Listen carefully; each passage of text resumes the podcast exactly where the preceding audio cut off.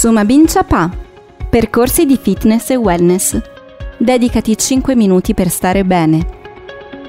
Dai locali del MacBoon di Via Rattazzi le registrazioni del nostro format sul wellness e fitness e abbiamo qui con noi due graditissimi ospiti dal Next Club. Ciao Sara e ciao Stefano. Ciao Pier. Ciao, ciao, ciao a tutti. Allora c'è un grande conflitto secondo me in atto dalla seconda guerra mondiale in poi, no, penso anche da prima. Qual è la differenza tra fare attività outdoor e indoor. Cosa ci potete dire? Allora, sicuramente c'è un divario tra le persone, ok? Ci sono quelli che vogliono fare sempre solo attività all'aria aperta, mentre altri che trovano il loro, tra virgolette, comporto, posto in cui allenarsi nella palestra, quindi al chiuso. Spesso sento di persone che fanno un sacco di attività all'aria aperta e in palestra si sentono un po' costrette.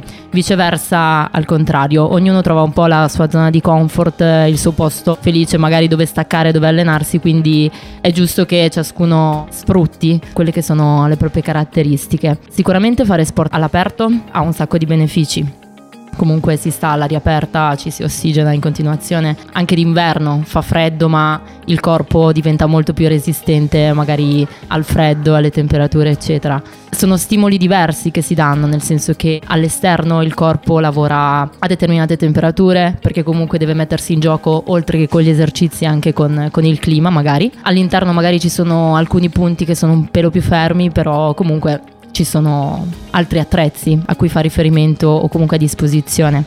Sicuramente è un bel, un bel, connubio, nel senso che riuscire a mettere insieme attività all'aperto ad attività in palestra può essere una buona soluzione e può dare sicuramente molti benefici. Non è che le due attività debbano andare per forza in contrasto, anzi se, se si facesse una buona collaborazione fra, fra entrambi sarebbe, sarebbe anche ottimo, nel senso che all'aperto si possono fare determinate attività, al chiuso se ne possono fare altre e unendo questi due aspetti magari si va a fare una preparazione fisica perfetta, quindi unire le, le caratteristiche migliori dell'attività al coperto con le caratteristiche migliori dell'attività all'aperto.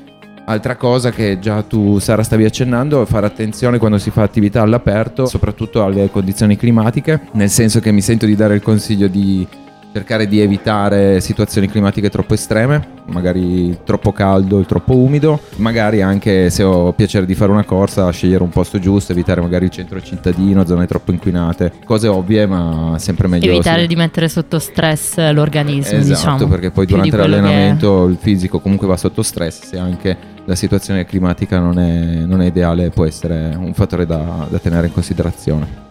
Seguici su www.mboom.it.